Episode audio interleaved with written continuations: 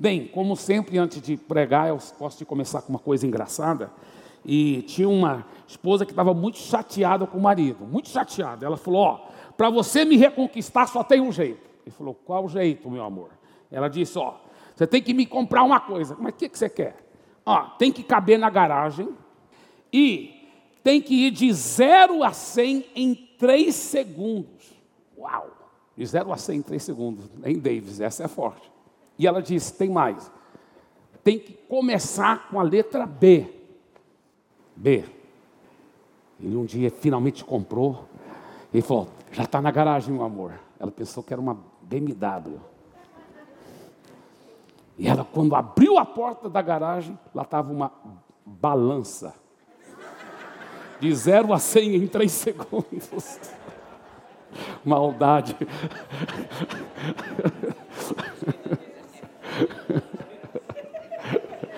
Só brincadeira, viu, irmãos? Não faça isso, viu, maridos? Deus o livre. Essa vida com Jesus é maravilhosa.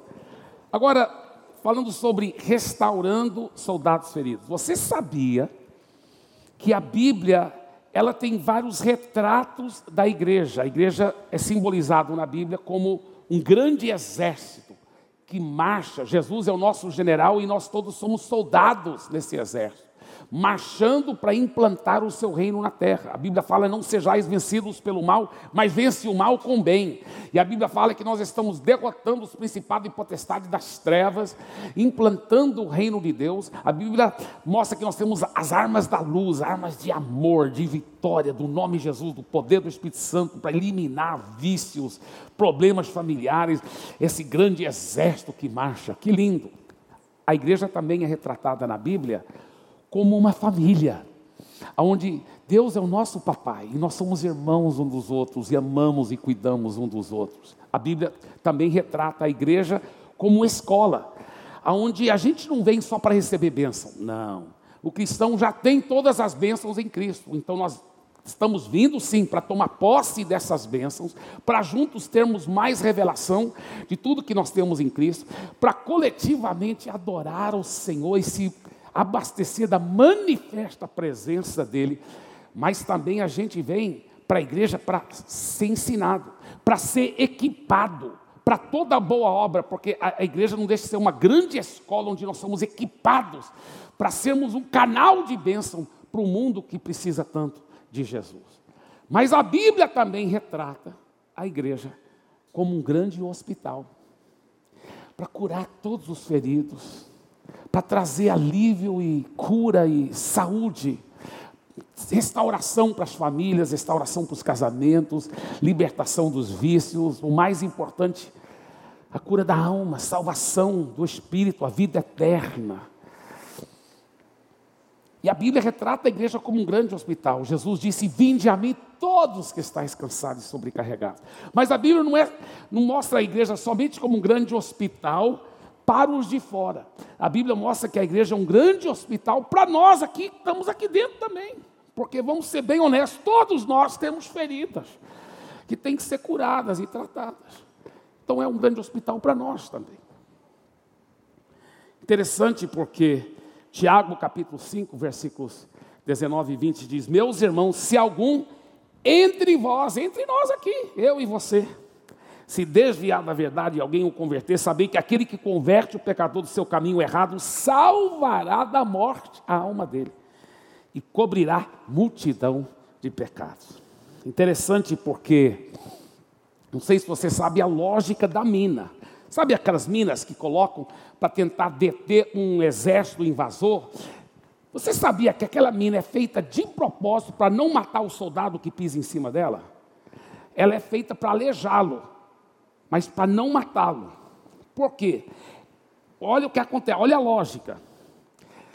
Todo exército que se preze cuida dos seus feridos. Então, se o soldado pisar, né, sem saber, ele pisou, pum, explodiu. Aí voou uma perna, voou um braço, ele está lá sangrando. Aí não é só ele que fica é, desviabilizado de atacar. Agora Tem o outro que é treinado nos primeiros socorros que vai lá. Aí tem os outros que vão ajudar a carregá-lo na maca. Aí tem os outros que vão dirigir a ambulância. Tem todo um aparato para cuidar do soldado ferido. Então, se ele morresse, se ele morresse na explosão da mina, oh, que pena, morreu, vamos continuar invadindo. Mas sendo que ele não morreu, vai desocupar muitos outros soldados que iriam invadir. Por isso que a mina é feita em cima da lógica que todo o exército que se preze vai cuidar bem dos seus feridos. E alguém disse algo muito triste, mas pela fé não vai ser verdade mais. Eles disseram o seguinte: que a igreja do Senhor Jesus é o único exército que mata os seus feridos. Uau, que coisa horrível. O cara está sangrando no chão, e os outros falando: rapaz, esse cara, olha os problemas dele, olha é que fica problema no casamento, problema com os filhos, problema disso, problema naquilo. Olha isso aqui, ó. É, por que, que você deixou o diabo te enganar para cair em pecado?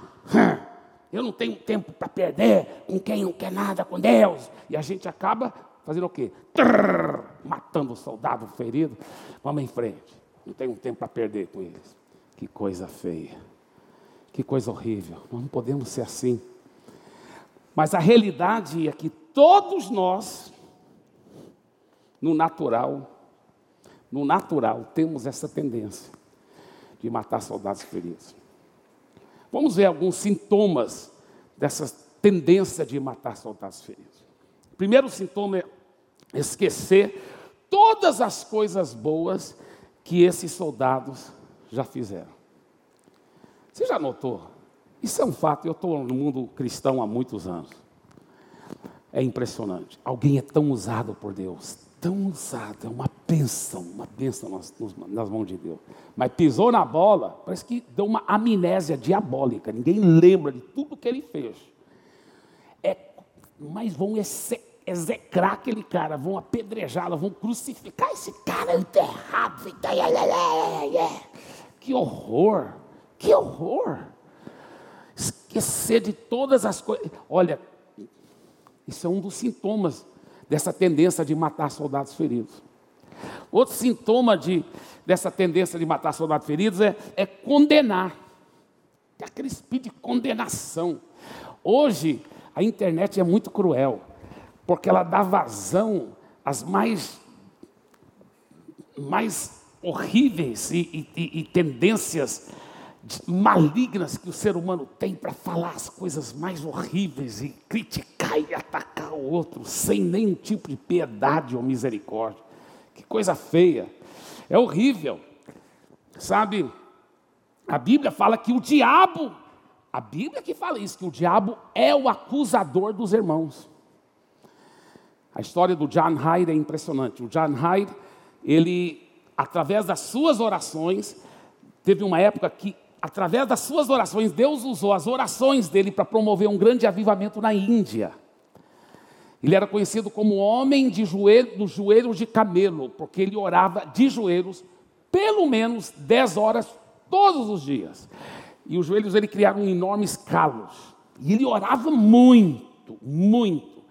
E ele até escreveu sobre as suas experiências, porque como que ele aprendeu a orar com tanta eficiência?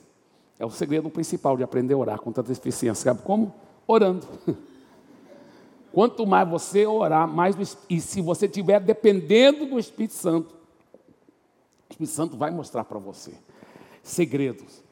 Ele falou que ele estava orando, quando ele estava ainda aprendendo muitos desses segredos de como orar para ganhar resultados. Ele orando lá, orando para uma certa cidade onde tinha uma igreja evangélica, tinha um pastor. E ele estava orando muito tempo desse jeito que eu vou falar e não estava ganhando resultados. Orando, aí ele orava assim: Deus, aquele pastor, aquele pastor é uma geladeira, ele é muito frio. O avivamento nunca vai acontecer na igreja daquele jeito, Deus. Ele é, ele é muito teórico, ele é seco, só cheio de teoria. Deus, aquele pastor é horrível. Deus, mete fogo no pastor, faz alguma coisa muito tempo orando assim, o avivamento não vinha para aquela cidade. Ele falou que um dia ele estava lá orando com, com, seriedade, com intensidade, desse jeito, orando assim, quando de repente ele sentiu fisicamente, não espiritualmente, fisicamente, um dedo bem assim na boca dele. Assim. Aí ele parou de orar, obviamente parou de orar. Dedo assim. Aí ele ficou quieto, como a minha esposa ensinou semana passada aqui, para ter intimidade com Deus, não é só a gente orar, a gente escutar. E ele parou e escutou. E aí Deus falou com ele. Deus falou assim: aquele que toca no meu ungido, toca na menina dos meus olhos. Aí a ficha caiu, ele falou: Deus, eu estava servindo de acusador dos irmãos diante do seu trono. Deus não quer ouvir nem em oração a gente fofocar, gente. então, ele ele disse: Deus, me perdoe, me perdoe, que eu estava fofocando do irmão na, na sua frente. O que, que o senhor quer que eu faça, Senhor? Eu sei que o senhor não quer que seja acusador de mim, então como eu devo orar? Aí Deus foi ensinando ele como orar. Deus falou: primeira coisa, você vai agradecer pelas qualidades dele. Ele começou a falar: Deus, ele conhece profundamente a tua palavra, ele é um grande teólogo, ele realmente conhece a tua palavra. E eu creio que ele está dando a vida dele lá para ajudar naquela vila, naquela cidade. Ele ama as pessoas. E eu creio que ele é sincero. Ele é sincero, Deus. Ele é um homem de Deus. Obrigado por ele ser esse homem de Deus. Agora, Pai, enche mais e mais com teu espírito. Manifeste teu fogo através dele. Rapaz, depois que ele mudou a forma dele orar, dizendo o John Hay no livro dele, dentro de poucos dias, ele ouviu que naquela cidade estava um avivamento, era, o pastor estava pregando com tanto fogo e era tanta conversões. Olha só que coisa linda. Então, quais são alguns sintomas dessa tendência de matar soldados feridos? É fazer o quê? É a gente esquecer todas as coisas boas que eles fizeram, é condená-los, que mais? Julgar e falar mal. Julgar e falar mal. Olha o que a Bíblia diz. Tiago 4,11. Irmãos, não faleis mal um dos outros. Pronto, está lá. Você falou mal de outro irmão que não estava na frente dele, você já está em pecado, com todo carinho. Para que falar mal? Não tem razão de falar mal. Deixa para lá. Ore, e ore com fé. Não fala mal, não fala mal. E quando a gente fala mal, nós já estamos demonstrando essa tendência de matar soldado ferido. Talvez alguém fale assim: ah, não, eu não falo mal, não. não falo mal, Deus sabe, é muita coisa que eu vejo errada aí. Não falo mal, só fico em oração. É, não fala mal, mas não faz nada também para corrigir a situação, que é outro sintoma dessa tendência de matar soldado ferido, que é o que? Ignorar. Ignorar. E quando você não faz nada proativamente para restaurá-lo, quem cala consente. Em outras palavras, a Bíblia fala em Efésios 5,11: não sejais cúmplices das obras infrutíferas das trevas. Jesus contou uma história sobre o bom samaritano lá em Lucas 10. Ele disse: Jesus prosseguiu dizendo: Certo homem descia de Jerusalém para Jericó e veio a cair em mão de salteadores, os quais, depois de tudo lhe roubarem e lhe causarem muitos ferimentos, retiraram-se, deixando-o semi-morto. Casualmente descia um sacerdote por aquele mesmo caminho, e vendo, passou de largo. O sacerdote era o pastor da época, o padre da época. Imagina um pastor vindo, oh, o cara está ferido, eu deveria ajudar, mas olha, culto vai começar, não posso atrasar, eu sou pastor da igreja, Deus me entende. E ele passou de largo, pisou na bola, sintoma de matar soldado ferido. Deixou para lá. Depois a Bíblia fala um levita desceu para aquele. O levita era os líderes de louvor na época, os músicos, os cantores, né? Tem que ir, pô, até queria ajudar, mas o pastor vai pegar no meu pé, porque eu não posso atrasar para o louvor da igreja. Tudo desculpa esfarrapada para ficar alimentando essa tendência maligna de matar soldados feridos. E Jesus nos ensina como corrigir isso nessa história. Mas antes da gente aprofundar ainda mais nessa história e aprender com Jesus como restaurar soldados feridos, eu quero que a gente fale essa frase, todos juntos agora, que vai mostrar aí no telão. Vamos mostrar essa frase. Todo mundo vai falar em voz alta essa frase, por favor. Vamos dizer, todo mundo em voz alta. Toda a igreja é chamada a exercer o amor. Somos um grande hospital. Amém. Então, pastor Eide, como então restaurar os soldados feridos? Jesus conta nessa história e fala: certo samaritano que seguiu o seu caminho, passou-lhe perto. Primeiro segredo está aí.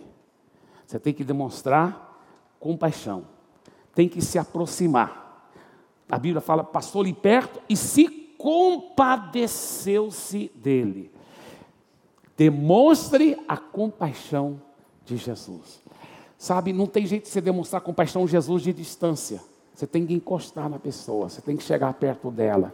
Marca para tomar um café com ela. Ah, pastor, mas eu não sou o líder do Life Group. Ai, quem disse que você tem que ser líder de Life Group para restaurar soldado ferido? Não, você marca um café, vai lá, ame a pessoa, traga ela de volta para Jesus, pelo amor de Deus. Você é cristão, isso é nossa responsabilidade. Toda a igreja é chamada a exercer esse amor exercer esse carinho. Toda igreja é chamada a isso. Eu amo o exemplo do próprio Jesus. 700 anos antes de Jesus nascer, o profeta Isaías, isso é comprovado na história, na arqueologia, gente, na arqueologia. Muito antes de Jesus nascer, 700 anos, o livro de Isaías já estava escrito, isso é comprovado, isso não é história de carochinha, não, isso é fato. E, se você ler o livro de Isaías, o jeito que ele fala sobre os detalhes da vida e da morte de Jesus é assustador. É mais uma prova entre tantas da veracidade das sagradas escrituras. Mas o Isaías lá, ele falando sobre Jesus, ele conta qual é a natureza de Jesus. Olha esse versículo no capítulo 42, ele diz o seguinte: Ele não esmagará a cana quebrada nem apagará a torcida que fumega. Agora fala a verdade, quando a gente lê o versículo, a gente fala aqui, meu Deus, o que isso quer dizer? Não esmagará a cana quebrada, né? Mas ao estudar o contexto histórico em que Isaías escreveu isso, a gente começa a ter luz. Eu aprendi com outro homem de Deus sobre isso. Eu fiquei encantado, porque eu também não entendia esse texto.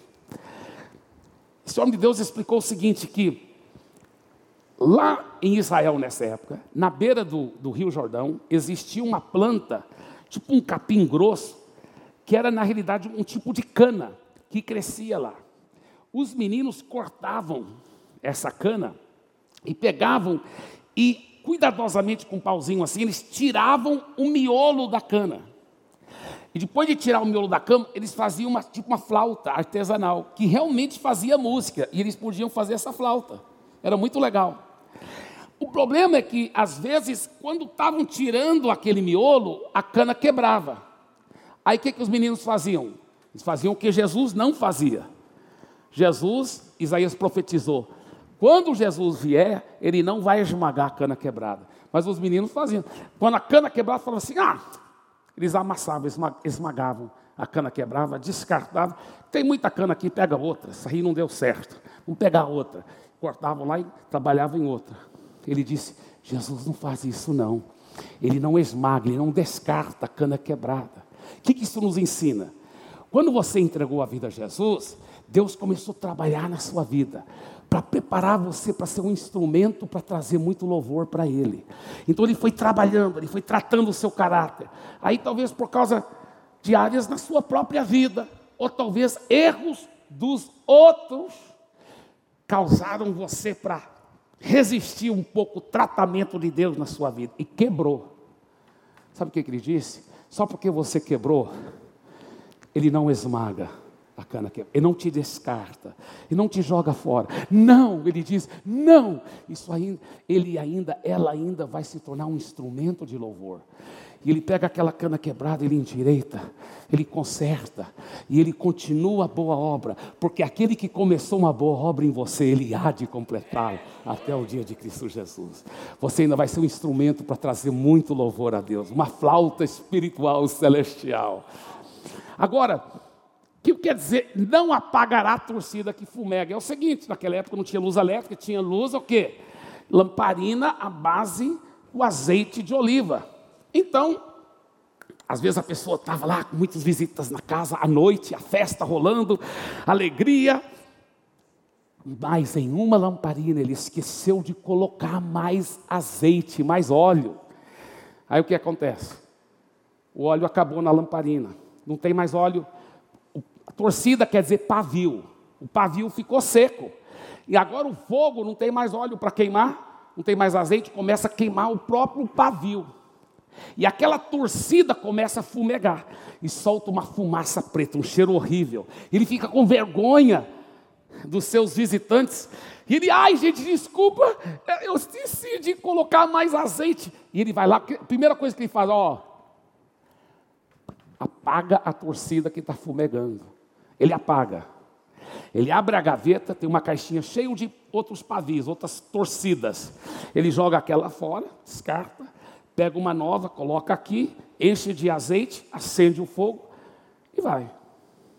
Jesus não faz isso. Sabe o que acontece? Vamos ser bem verdadeiros. Se você já é cristão há algum tempo, você sabe muito bem o que eu estou dizendo. A gente é apaixonado por Jesus e quando a gente conhece a Jesus, a gente quer ajudar outras pessoas. E muitas vezes a gente, de tanto estar tá ajudando os outros, nós esquecemos de nos abastecer com o óleo do Espírito Santo, com azeite da unção do Espírito Santo. Nós começamos a ficar vazio, ficar vazio. E a gente começa ficar sem aquela unção. A gente ainda continua tentando ajudar as pessoas, mas agora está na força do braço. E em vez de exalar a fragrância de Cristo, começa aquela nuvem negra, aquela coisa ruim. Por quê? Não é que a gente não quer trabalhar por Jesus, é que a gente está na força do braço, acabou o óleo. Sabe que quando isso acontece, Ele não te descarta. Ele não vai correndo e esse aqui não presta mais. Já queimou demais a torcida. Não. Não, sabe o que, que ele faz? Ele coloca mais azeite. Mas ele talvez até coloca um pouquinho de azeite até na pontinha. E, e ele sopra, sopra para reacender o fogo. Porque ele diz: Ah, não vou te descartar, meu filho. Você ainda vai iluminar e vai trazer a luz de Deus para muitas vidas. Ele não apaga a torcida que fumega. Um dos nomes de Jesus é o que? Ele disse: Eu sou o Alfa e o Ômega. Por que ele se deu esse nome? O que é Alfa e Ômega? Alfa é a letra A no alfabeto grego, e Ômega é a letra Z, a última letra. Ele disse: Eu sou o Alfa e Ômega. Se você me permitir, se você cooperar comigo, se você confiar em mim, eu comecei a operar na sua vida. A, B, C, D. Eu não vou parar aqui no M, N, O, P. Não. Eu vou te levar até o Z, porque eu sou o Alfa e o Ômega. Eu vou te levar. Eu vou fazer essa obra na sua vida. Você recebe isso em nome de Jesus? Amém, amém, amém. Olha só, Lucas 10, 34. Depois daquele bom samaritano ter compaixão com as pessoas, com aquele homem ferido, o que, que ele fez? E chegando-se, pensou-lhes os ferimentos, aplicando-lhes óleo e vinho. Por quê? Porque óleo e vinho eram remédios caseiros usados naquela época. Segundo coisa que ele fez, colocou sobre o seu próprio animal, diga próprio animal. E terceiro, levou para uma hospedaria e tratou dele. Tá, vamos então ver aqui. Como restaurar soldados feridos? Primeiro, demonstre a compaixão de Jesus. Segundo, segundo, use o óleo e o vinho. Jesus está nos ensinando algo muito profundo aqui. Olhem na Bíblia, vez após vez, fala da unção do Espírito Santo, mas não é só uma unção, é uma palavra ungida. Meu irmão, quando você se aproxima com compaixão de um soldado ferido, não adianta só ficar fomentando a ferida dele, isso não vai curá-lo. Isso não vai curá-lo. Você tem que saber passar o óleo. O que é o óleo? É uma palavra ungida com o Espírito. Uma palavra que vai trazer transformação para a vida dele, meu irmão. Ah, mas eu não sou pastor. Quem disse que você tem que ser pastor? No reino de Deus, no reino de Deus, todos que já nasceram de novo são sacerdotes. Você tem a unção de trazer cura, de trazer transformação. É só manifestar essa unção. Manifeste na hora. Eu não sei se você sabe, eu sou um ex-soldado ferido. Se não fosse pelo pastor Lucas, meu irmão mais velho, que pegou e me ajudou e restaurou. Eu amava Jesus, mas não dava conta de vencer certos pecados horríveis. Mas ele foi me discipulando, ele foi passando óleo ungido. Eu lembro, não óleo ungido literalmente aqui na minha cabeça, mas óleo que eu falo ungido com palavras de unção. Eu lembro que o Lucas falava para mim, Eibe, você vai ser tão usado por Deus, você nem imagina. Cara, Eibe, você é assim, assim. Falava coisas que até hoje eu tenho, até, não tenho nem coragem de falar para os outros o que, que ele falou para mim. Mas eu nunca esqueci, porque aquilo foi um óleo que, que realmente mudou minha vida. Mudou minha vida. E me curou. Me curou. Você faz a mesma coisa. Aliás, você sabia que a maioria dos meus dos pastores da Past Church, são todos ex-soldados feridos? A maioria. Eu lembro, por exemplo, do Rai. O Rai era um, um novo convertido que começou a crescer, ganhar tantas almas. O Rai era uma benção, uma benção na igreja. Só que ele pisou na bola. Ele teve algum pecado, nem era um pecado tão grave, mas algum pecado. E um, tinha um pastor novo lá, um dos meus co-pastores, eu acho que eu até estava viajando, e esse co-pastor foi tratado Rai. Depois esse co-pastor pediu muito perdão, que ele reconheceu que usou de falta de amor. Ele foi muito duro com o Rai. E o Rai se sentiu muito injustiçado. Pô, dei minha vida ajudando a ganhar vidas para Jesus e tudo, e aí eu levo uma lapada dessa. E o Rai, então, porque ele vinha e morava muito em Santarém, pela paixão que ele tinha para Jesus, mas agora ele voltou a morar na sua residência, lá, porque ele ainda era solteiro, voltou a morar lá com os pais, lá na colônia. Na colônia, chama-se Tabocal, que fica na estrada Santarém-Cuiabá, longe da cidade de Santarém. E quando eu soube, o Rai não está seguindo Jesus, o Rai desapareceu. Eu fiquei angustiado, falei, não, eu tenho que ir atrás. Tem que ir atrás do Rai. E nós não tínhamos filhos na época ainda, eu e a minha esposa, e falei, amor, eu vou lá. Ela tudo, tudo a gente fazia junto. Eu amo isso, né? A gente fazia essas coisas junto. E ela falou: Eu vou com você. Eu falei: Só que, amor, talvez ao chegar lá você vai ter que ficar no carro, porque é um assunto meio delicado. Talvez o raio vai ficar constrangido de se abrir com você na minha frente. Ela falou: Não tem problema. Ela é muito espiritual. Nosso carro não tinha ar-condicionado. E como eu já disse algumas semanas atrás, Santarém, meu irmão, você pensa que o verão é quente aqui em São Paulo? Vai para Santarém para você ver, que é bom para tosse. Lá, ar-condicionado nem pensa que é, é, é, é, é luxo. Não. Você não sobrevive sem ar-condicionado. Entendeu? Aliás, eu até brinco, né? Muito dizendo, olha, Santarém é até fácil ganhar almas por Jesus. Que a gente fala assim, olha, o inferno é mais quente ainda. Aí todo mundo quer aceitar Jesus. então, veja bem, aí o que, que acontece? Minha esposa espiritual, né, talvez era umas duas horas da tarde, duas e meia, ela ficou no carro quente, lá na estrada, e eu fui lá conversar com o Rai, amar o Rai, pedir perdão do Rai pelas nossas pisadas, né, da nossa igreja. Mas ele estava muito revoltado, não queria saber mais nada, nem com Deus, e nem com a igreja, e nem com ninguém da igreja, e nem com Deus. Estava muito revoltado. Mas eu fiquei falando palavra de amor.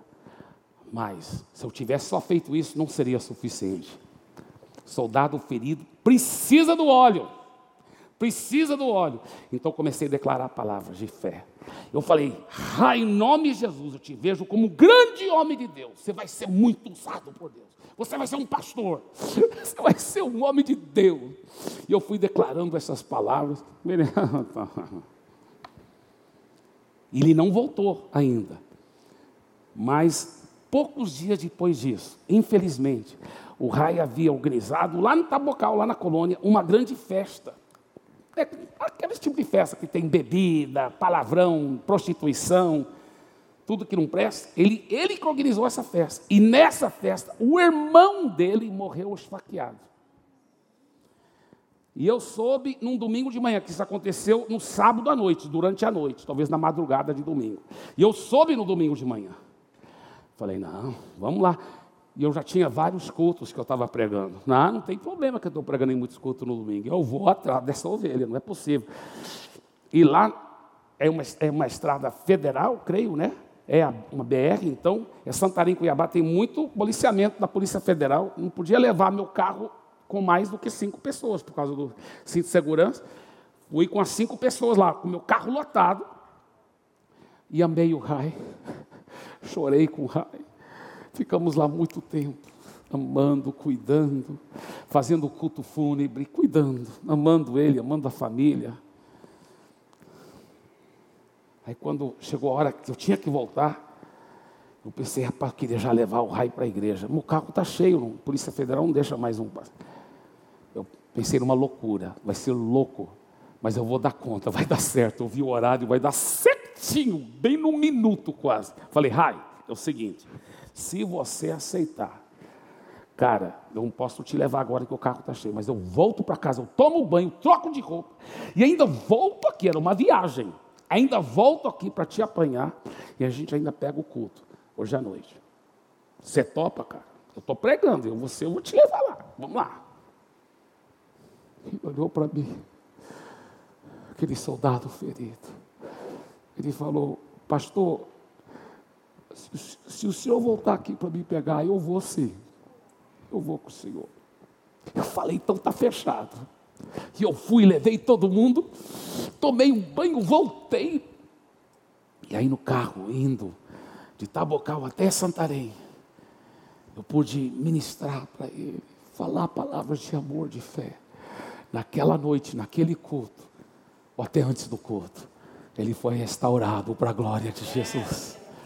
E o Rai nunca mais, é óbvio, deixou os caminhos do Senhor, se tornou um grande pastor. E eu poderia te mostrar inúmeras famílias inteiras que têm sido restaurados, transformados. Hoje tem muitos que são pastores, porque o pastor Rai investiu na vida deles. Não é lindo isso? Dê para Jesus uma forte salva de palmas.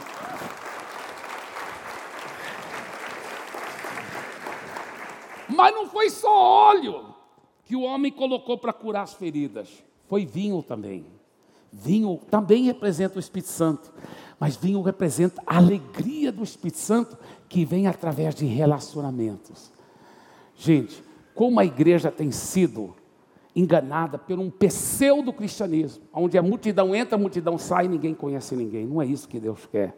Por isso que eu amo os nossos life groups onde você pode criar vínculos profundos, onde você aprende a perdoar um ao outro, aprende a perdoar um ao outro e aprende a pedir perdão, e aprende a ser família espiritual, vínculos profundos, porque Jesus nunca disse de fazer convertidos, Jesus disse de fazer discípulos, é vínculos profundos, amorosos, profundos e gostosos e maravilhosos, que transformam vidas já estamos com 98 life groups, mas eu já vejo com os olhos da fé cada quarteirão da cidade de São Paulo com pelo menos um life group.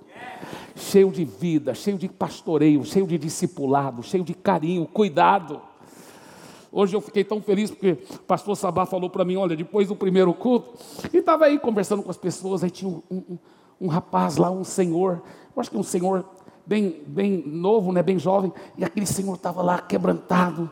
O pastor Sabá foi lá e abraçou, e aquele senhor disse para ele: era um rapaz, agora lembrei, era um jovem. Ele falou assim: Eu quero um life group, eu quero um life group. Porque eu, eu lembro que até perguntei para o pastor Sabá: E aí, você vai levá-lo para o seu life group? Ele falou: Não, ele é jovem, então eu já escalei um, um, um life group da minha filha, jovem, que, tá, que vai cuidar dele. Que lindo, que lindo. Que lindo. É esse amor, esse carinho que a gente acredita, que é o autêntico cristianismo. Que é o autêntico cristianismo. Outra coisa que ele fez, a Bíblia fala que ele colocou no próprio animal. Ele podia falar, poxa, eu tinha que fazer essa viagem para fazer, já fiz minha parte, colocar o óleo e vinho, agora o outro vai cuidar. Não. Pegou o animal dele, o transporte dele, o carro dele, e o cara tudo sangrando, e ele coloca o cara em cima do animal dele. Isso fala, outro princípio, se quiser ser usado por Deus para restaurar soldados feridos, seja generoso. Seja generoso com seu tempo, com seus recursos, com seu amor. Nós temos que ser abnegados e muitas vezes abrir mão das coisas para ajudar aquele irmão, pelo amor de Deus, para ajudar aquela pessoa. Enfim, a Bíblia fala que ele, depois de colocá-lo no animal, ele levou para um hospital. Você fala, não, não, não, peraí, pastor. A Bíblia fala que levou para uma hospedaria. Pois é. Você sabia que na Palestina, naquela época, não tinha hospital. E a coisa mais próxima ao hospital que tinha era hospedarias. Você sabia disso? hospedaria não era só tipo um hotel da época, não. A hospedaria eles levavam as pessoas doentes para serem tratadas lá. Eles pagavam o cara, o cara ficava dando um remédio, ficava cuidando. Isso que ele fez, ele levou lá para o hospital da época e falou: olha, fica cuidando dele.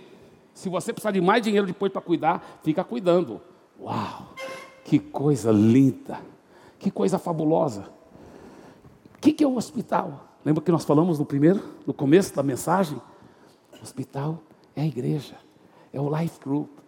Esse é o, a grande sacada para você realmente ajudar a restaurar um soldado ferido, uma soldada ferida, é ajude-o a se integrar na família de Jesus.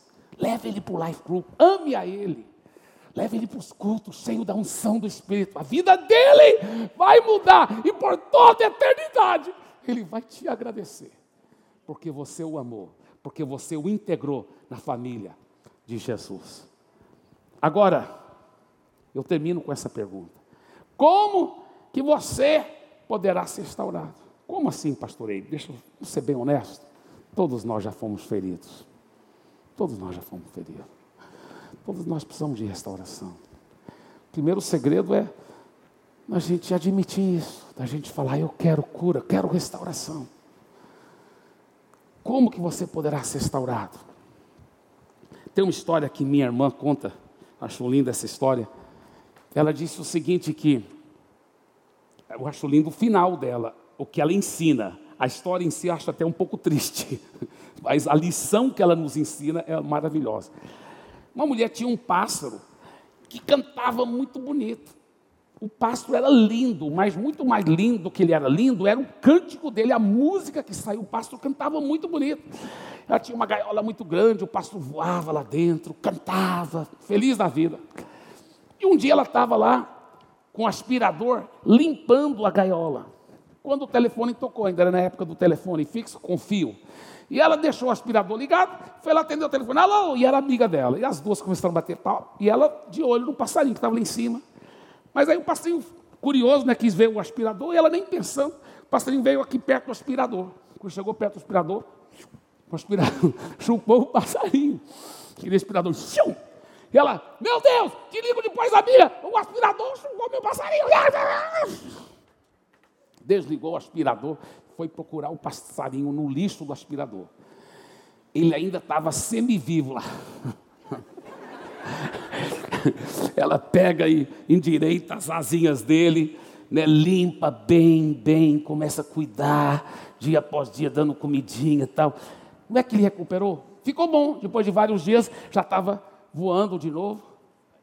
Só que ela conversando com a amiga dela outro dia, depois daquilo, alguns dias depois daquilo, no telefone, a amiga falou: E o passarinho sobreviveu? Ela falou: Sobreviveu, aparentemente está bem, correndo, assim, pulando, dançando. Dançando não, é voando. É que eu fico pensando em dançar, porque eu gosto de dançar para Jesus. Ele está aí, feliz da vida, o passarinho. Aparentemente. Aí a amiga falou, mas por que, que você disse aparentemente? Ela falou, porque é o negócio seguinte. Esse passarinho, ele cantava lindo, saía música linda dele. Mas depois daquela experiência, ele nunca mais cantou. Nunca mais cantou. Sabe, gente, isso já aconteceu em tantas das nossas vidas. A gente cheio de Jesus, muita música espiritual dentro de nós, muitos sonhos. E teve algumas circunstâncias, talvez, que aconteceram, que sugaram a vida de dentro de nós.